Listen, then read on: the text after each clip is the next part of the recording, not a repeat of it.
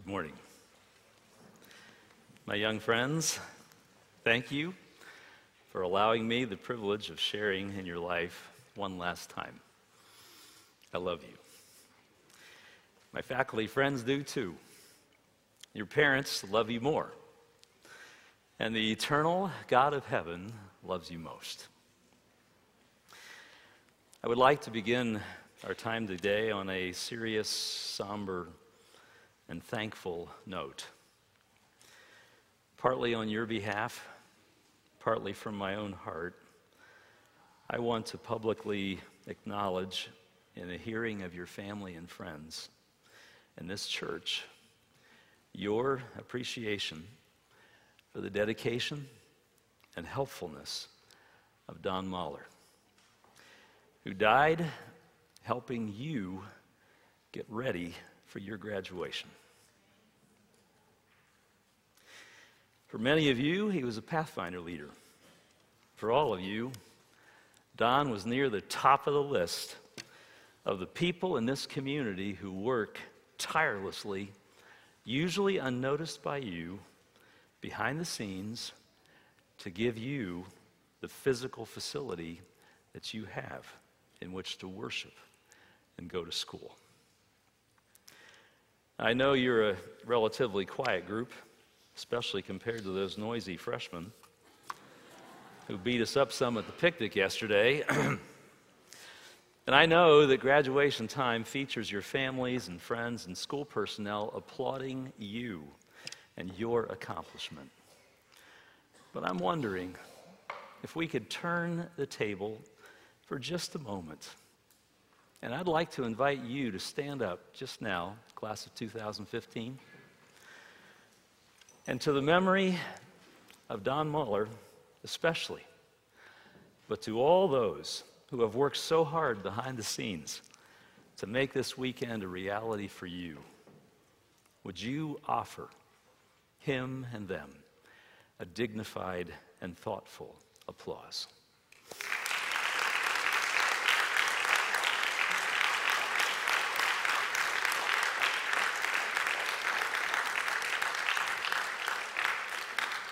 You may be seated. Just one more thing. Don put his heart every day into making this church a place of joy. And I guarantee, I know him well enough, that he would not want this weekend to be gloomy or sorrowful. And I believe that we will honor him best by having the very sort of joyful weekend that he planned on for you. All right. So let's think together, praise together, and laugh a little too, shall we? There's some things I've figured out about graduation, some things that I haven't. One of the things that I've figured out is why some schools have seniors rent their robes for graduation, their gowns, and other schools have their students buy their gowns. I know why that is. It's because your graduation gown is the one piece of clothing in your wardrobe that you might never outgrow. I advise you to keep it.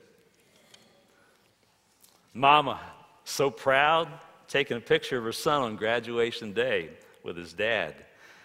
And she said, Come on, son, put your arm around dad's shoulder, make it look natural. Dad said, if you want it to look natural, you ought to have his, have his hand in my pocket on my car keys and wallet. you know the biggest difference between my graduation year of 1970 and 2015? Backpacks. We wouldn't have been caught dead wearing a backpack. I went to a public high school, about six times the size of Spencerville. Had big layouts, several long wings. We had three minutes between classes. No way you had time to get to your locker between classes. So we'd stack up our books in the morning for all the classes of the morning, and you could always tell the difference between guys and girls because the guys, the way we would carry our books, we'd stack them all up from the largest to the, short, to the smallest and stick them under the crook of our arm and carry them like men. Girls, on the other hand, they would stack up their books too, from the largest to the smallest, And then they'd wrap their arms around them and walk like they were cuddling a little baby. So sweet. Backpacks. Backpacks. They don't go away. They've been around for a couple generations now. Once on an airplane, there were three passengers Mr. Boyer, Matt Rajarathinam, and his granddad. Matt put his backpack up on the rack with the others, and on the journey, the plane, plane ran out of fuel. There were three parachutes. Pilot took one and jumped. Mr. Boyer took one and jumped. There was only one left. Matt's granddad said, Matthew, you take the one that's left. I'm an old man. You have your entire life in front of you. Take it. Matt said, No, there's still two parachutes left. Mr. Boyer just jumped out of the plane with my backpack.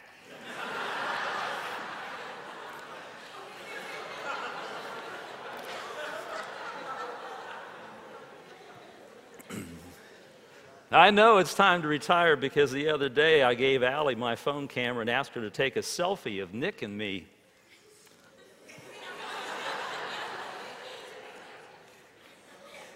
I didn't understand why everybody laughed. I think the twins will have to explain that to me.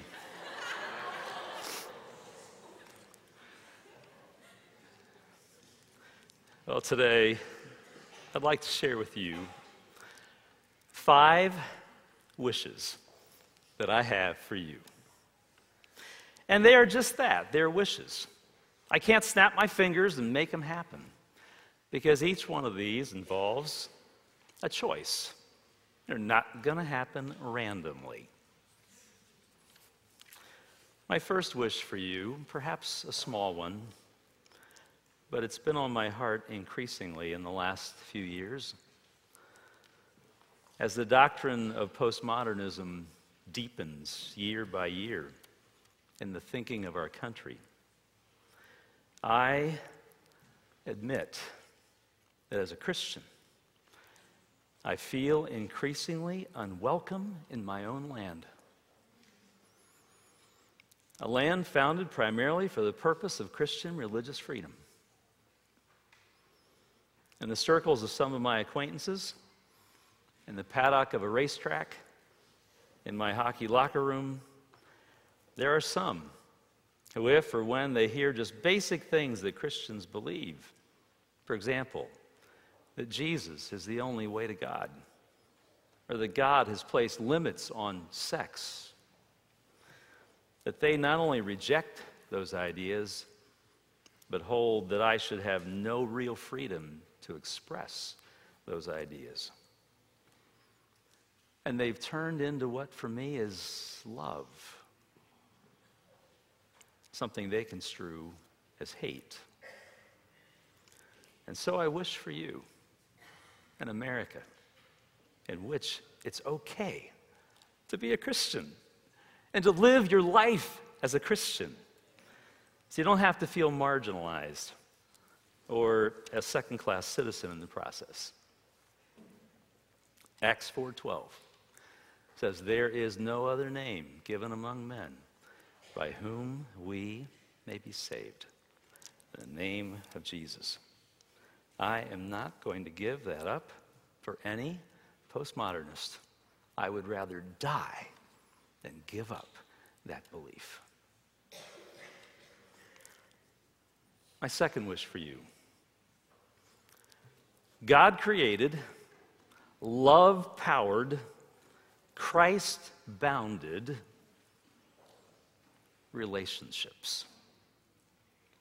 God created, love powered, and Christ bounded. Most importantly, there's nothing that's going to affect your earthly happiness than how you do the sex thing. And I don't mean sex itself, but I mean the entirety of the male female relationship. C.S. Lewis said, You get this right, and it will be eternally enjoyed. You get it wrong, and it will be eternally endured. Young couple bought the house next to ours. Young couple, unmarried, in their 20s. Josh and Jenny. We became good friends.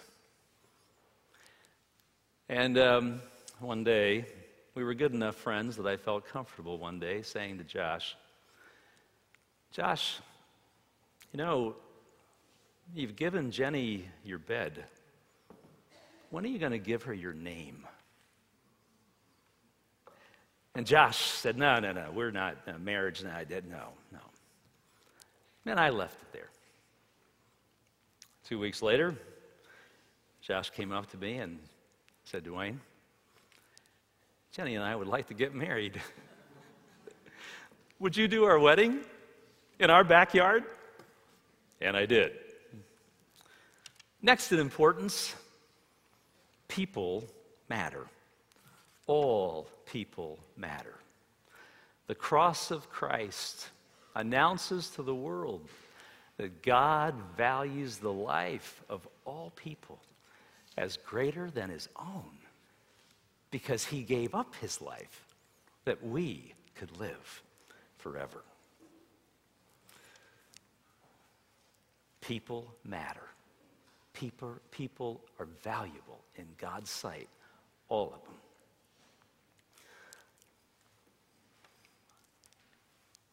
When I was in college, my job as a senior was to leave my door open at night. I had to be in my room. And uh, it was till 11 o'clock, and then I close the door and go to bed. One night, right at 11 o'clock, as I was closing my door, Jeff walked in. Jeff was the misfit of our campus. I mean, hippies talk a lot about how we're so into individuality and nonconformity. I got news for you. We all dressed alike, we all looked alike. A hundred percent of us, except for Jeff, had long hair. A hundred percent of us wore bell bottom pants, or at least flared pants, except for Jeff. I never really knew him, and so he told me about his life. And he had a tough go of it. Never saw him with any other person. His life was a wreck, abandoned, abused, neglected, somehow trying to find his way through college. We prayed together. The next night at 11 o'clock, Jeff showed up again. We talked for 20 minutes. I tried to give him some encouragement. We had prayer, and he left. Next night, at 11 o'clock, when everybody else was quiet in the dorms, school night, Jeff shows up again. I said, Jeff, why do you, you're welcome to come to my room anytime. Why do you come at 11 o'clock? Do you have a job in the evenings? And I'll never forget, he dropped his head and he said, You mean you wouldn't mind being seen with me at any other time? And I said, No, come whenever. My room was open, my door was open from 8 to 11 every night. And so he started to come earlier. One day, I was walking into the cafeteria for lunch. My best friend Greg had arrangements with me to eat with him. I carried my tray into the cafeteria, and Greg spied me off in the distance. He and his two buddies, there was one chair left at a table for four. Greg waved and yelled. As I walked in, the table immediately to my right, a table for 12. There was one person sitting there, right in the middle of one of the sides, Jeff.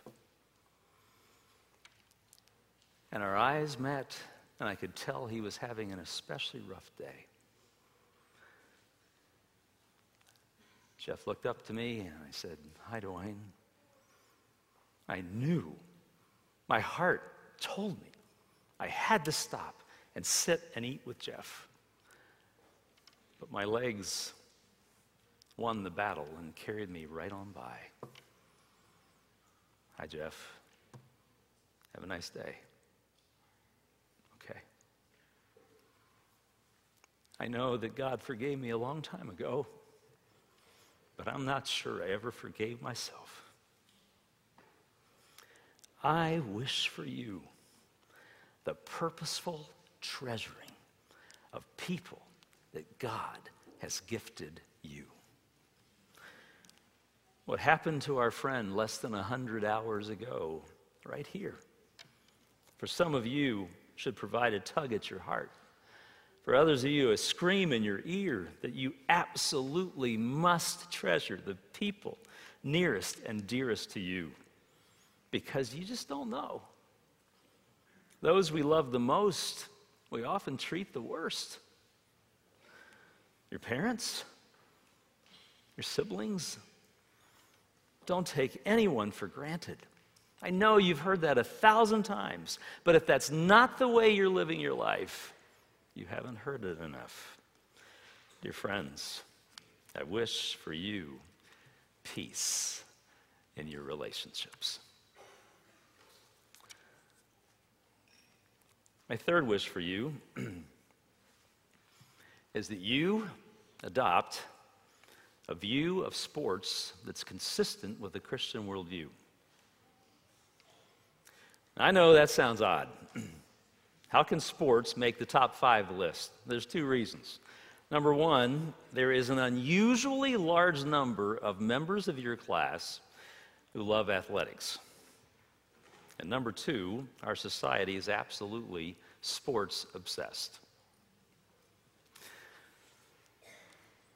Longtime Pittsburgh Steeler fans despise the name of Joe Ehrmann.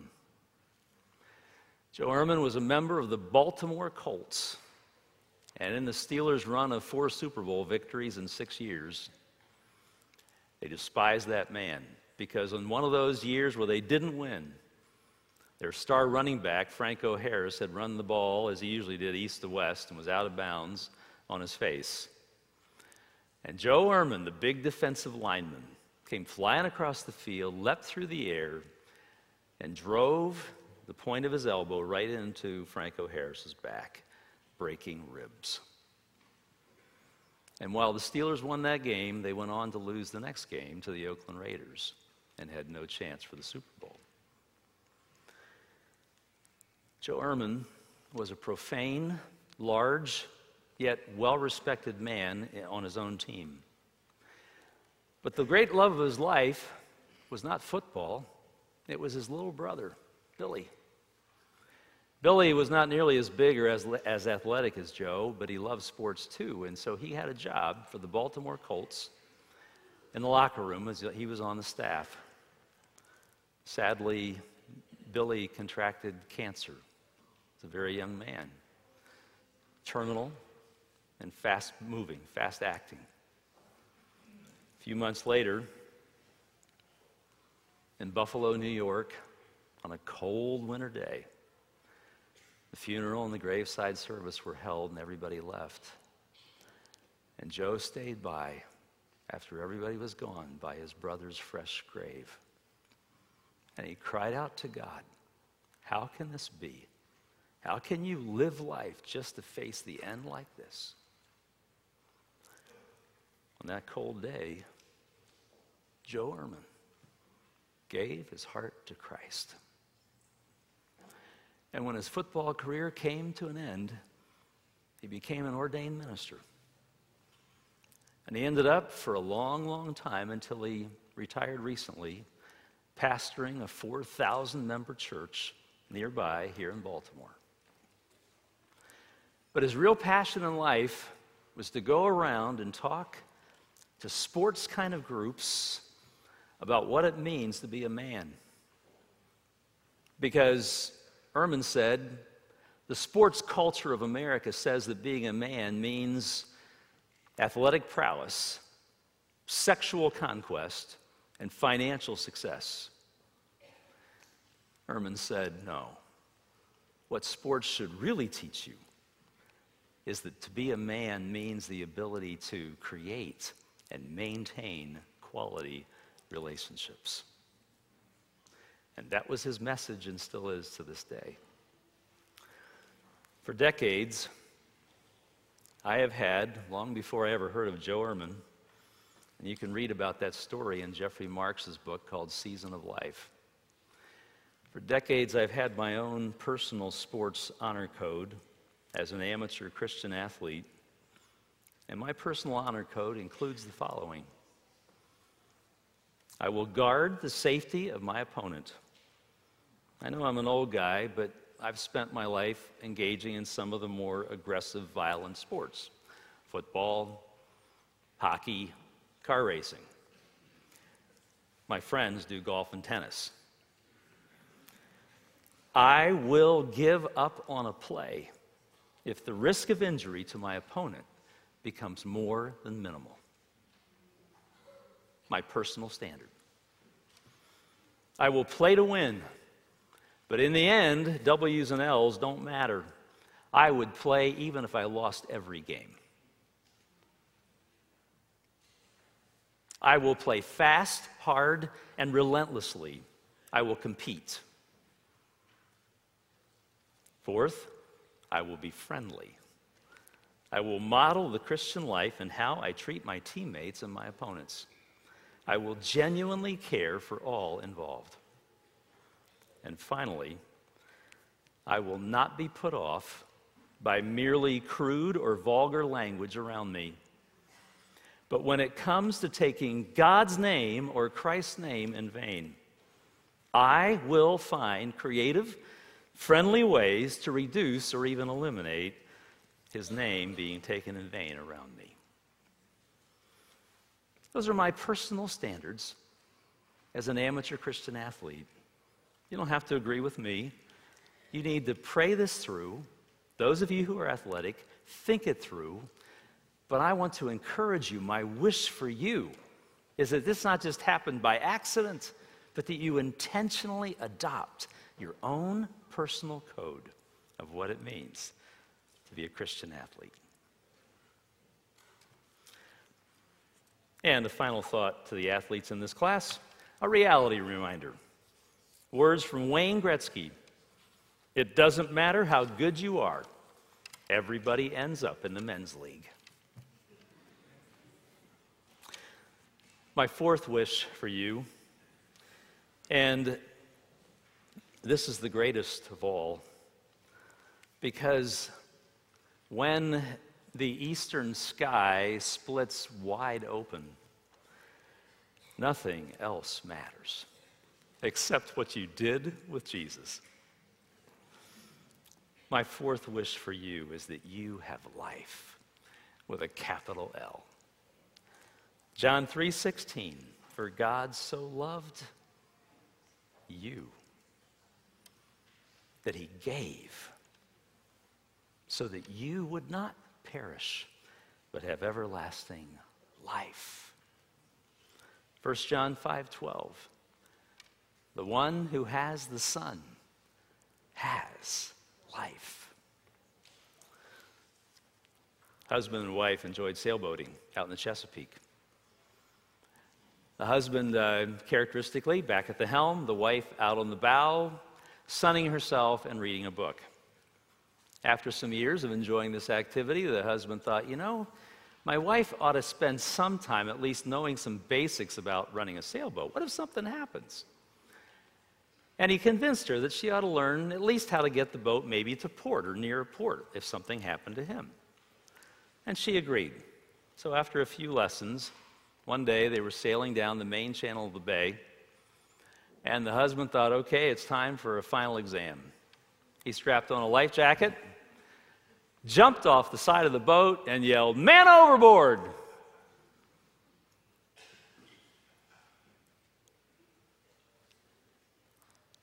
His wife was not reading a book.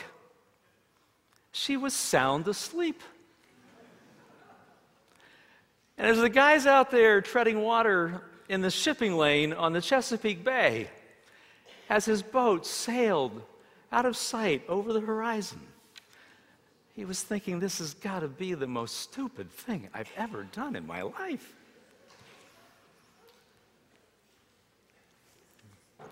The most stupid quest of my life happened when I was about your age. I was determined to find a one square inch patch of neutrality between God and Satan. I was not interested in Satan, but I didn't care about the God stuff either. Just let me be neutral. A stupid quest. It is impossible. There is no neutrality in this battle between Christ and Satan. There's a God who loves you and has announced that love to you and invites you to make a decision. Khalil Gibran, in his book Jesus, the Son of Man, in one of the conversations between Jesus and Mary, the prostitute, Jesus says, Mary, I love you.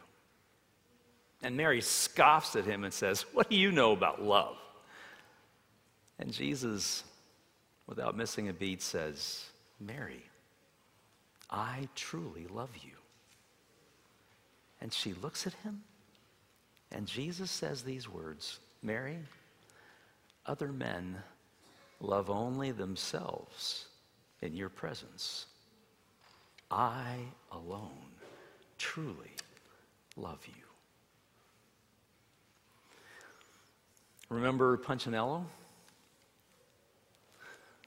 Better looking, better clothes, more toys, bigger, better, more. That's our world. How do you determine who's special and who's not? It's a message that's pounded into us every day, but it's not God's message. His truth is simple and never changing. It's not the talents you bring to the table, it's to whom you belong. And the truth that the lovable Wemmick Punchinello learned from his maker is the same message you must know that your value has nothing whatever to do with your skills or abilities, but because you belong to the one who loves you ultimately, the one who purchased you at a price. 1 Corinthians 6, verse 19, verse 20. Because Jesus has a soft spot in his heart for sinners like you, like me. And if, there, and if you find that there is something deep in your heart that nothing in this world can satisfy, the most logical explanation is that you were made for a different world. I wish for you life forever in Him. Finally, assuming you have come to life in Christ with a capital L. I wish for you the abundant life with a small l that Jesus promised, day by day life. Colossians 2 6 and following says, Just as you trusted Christ to save you, trust Him too with each day's problems. Live in vital union with Him. Let your roots grow deep down into Him so that you may know with all God's children the richness and sweetness of life in Him. And that includes trusting God to lead in your life the way He directs, whom you will marry, what you'll do for a career, and a myriad smaller details.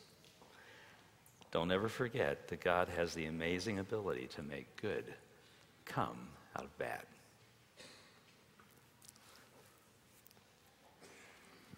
In July of 1975.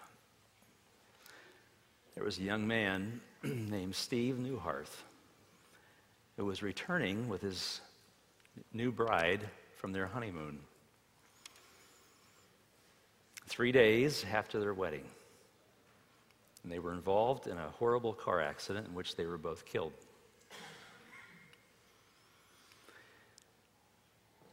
There was a witness to that accident. There was a gentleman with his family who saw what happened.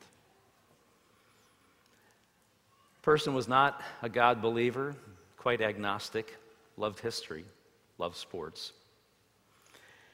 But um, he got involved with what happened in the aftermath of the accident, getting acquainted with Steve's parents, Seventh day Adventists. And um, because of that interaction and what happened as months followed, this man's wife ended up becoming a Seventh day Adventist. And so did their daughter. Later on, the husband would too. Out of that horrible accident, there came to new life a person who was an agnostic coming to Christ and finding meaning and life in Him. I'm not saying the accident was somehow worthwhile. I'm saying that God has the ability to make good come out of bad. Those two people are standing, are, sitting in this audience right now. And I'd like to invite them to stand. Mr. and Mrs. I'm sorry, I don't know your last name. Hey, Hayes. Their daughter, the little girl riding in that car, her brother, in that truck that they were riding in, was Mrs. Kittleson. Mrs. Kittleson. Think about this. She went off to college, to an Adventist school that she never otherwise would have. She met her husband to be, a young man named Brian, and you know some of that story that involves the senior class right here. Steve had been hired at this little Adventist school, and it was July, and they were desperate to try to replace him. School year was just about ready to begin. There was another young man just out of college who was on his way to law school, who in his heart secretly wanted to be a teacher, but didn't tell anybody about that. Didn't put out any resumes, just thought if God wanted to lead, that that would happen. Somehow that little school found out about that young man, and he gave up his plans to go to law school and became a teacher in that little school. And discovered that on his first day, in the first hour, that all of his career dreams just came true as a teacher. Yeah, you guessed it. That was me. That was me. And so, here, out of this horrible tragedy, other lives God causes to be changed. I ended up being a teacher, the love of my career life all these years, my students, and bringing them to the Lord. And the Kittlesons getting acquainted, getting married. After all, think about what this means. If that hadn't happened, there'd be no Brianna Have confidence in God's ability to lead in life and to make good come out of bad. Trust Him. He knows what is best for you, and He always gives His best to those who leave the choice with Him. I want to conclude today, since Dr. Carson is coming tomorrow to speak with you. I'd like to conclude with a personal story about Dr. Carson. Sitting back in that little room where half of you marched through this morning, we call it the hallway, Sabbath school class. A long time ago, my wife and I had a piece of paper. And on that piece of paper, there were five paragraphs. Each paragraph was a description of a person whose life was saved by our daughter Erin's gifts of life and major organ donations. It was six weeks after she had died, and we knew, we learned the successes of those organ donations. No names, but details of their lives how many children they had, how old they were, where they lived, etc. And as we shared that list around our little Sabbath school class of close friends. There were tears in just about everyone's eyes. And when we got done with the, reading the list, Dr. Carson, who was sitting near the end, raised his hand. He raised his hand. That was odd in our class. He raised his hand and he said, with as much emotion as I've ever seen him in all the years I've known him, would you please add my name to that list? And he explained that the night that Erin died, a Monday night, that he was at the hospital late into the night doing surgery. He had gotten a call from the ER doctor of Little Montgomery General Hospital here, around the corner, who had found out that we were acquainted with Dr. Carson. There's no neurosurgeon available at a small hospital like that. And the ER doctor was desperately asking, What could we do? Dr. Carson gave some instructions, but later he said, I knew it was in vain based on what they told me. I knew where it was going to end up. That night, as he was driving home from the hospital, he was exhausted, mentally exhausted, thinking about us and thinking about Erin. He was physically exhausted from all the travel and all the surgeries. He was averaging five surgeries a day, each of which had some presentation or combination of factors that no one had ever tried before in the world. He was literally like Thomas Edison, inventing new stuff every day, trying to save kids' lives. And he was exhausted physically. He fell asleep at the wheel of the car, he told us and drove off the road. The jarring of the shoulder woke him up and he came back on the road. And then he told us he started praying, just praying desperately for our family and what he knew we were going through. As he told us part of the story, there were tears flowing down his cheeks, and I said, Ben, you see death all the time. He said, Yes, but those are strangers. This is Erin. And then he started praying for himself. Said, Lord, my life is precious too, not just Erin's. What am I doing to myself? I almost just killed myself. The next morning, he wrote a letter to the president of Johns Hopkins University Hospital and told him the story about Erin and her closeness with her dad, the time we spend together. He said, Please, something in my life has to change. My sons are growing up without me.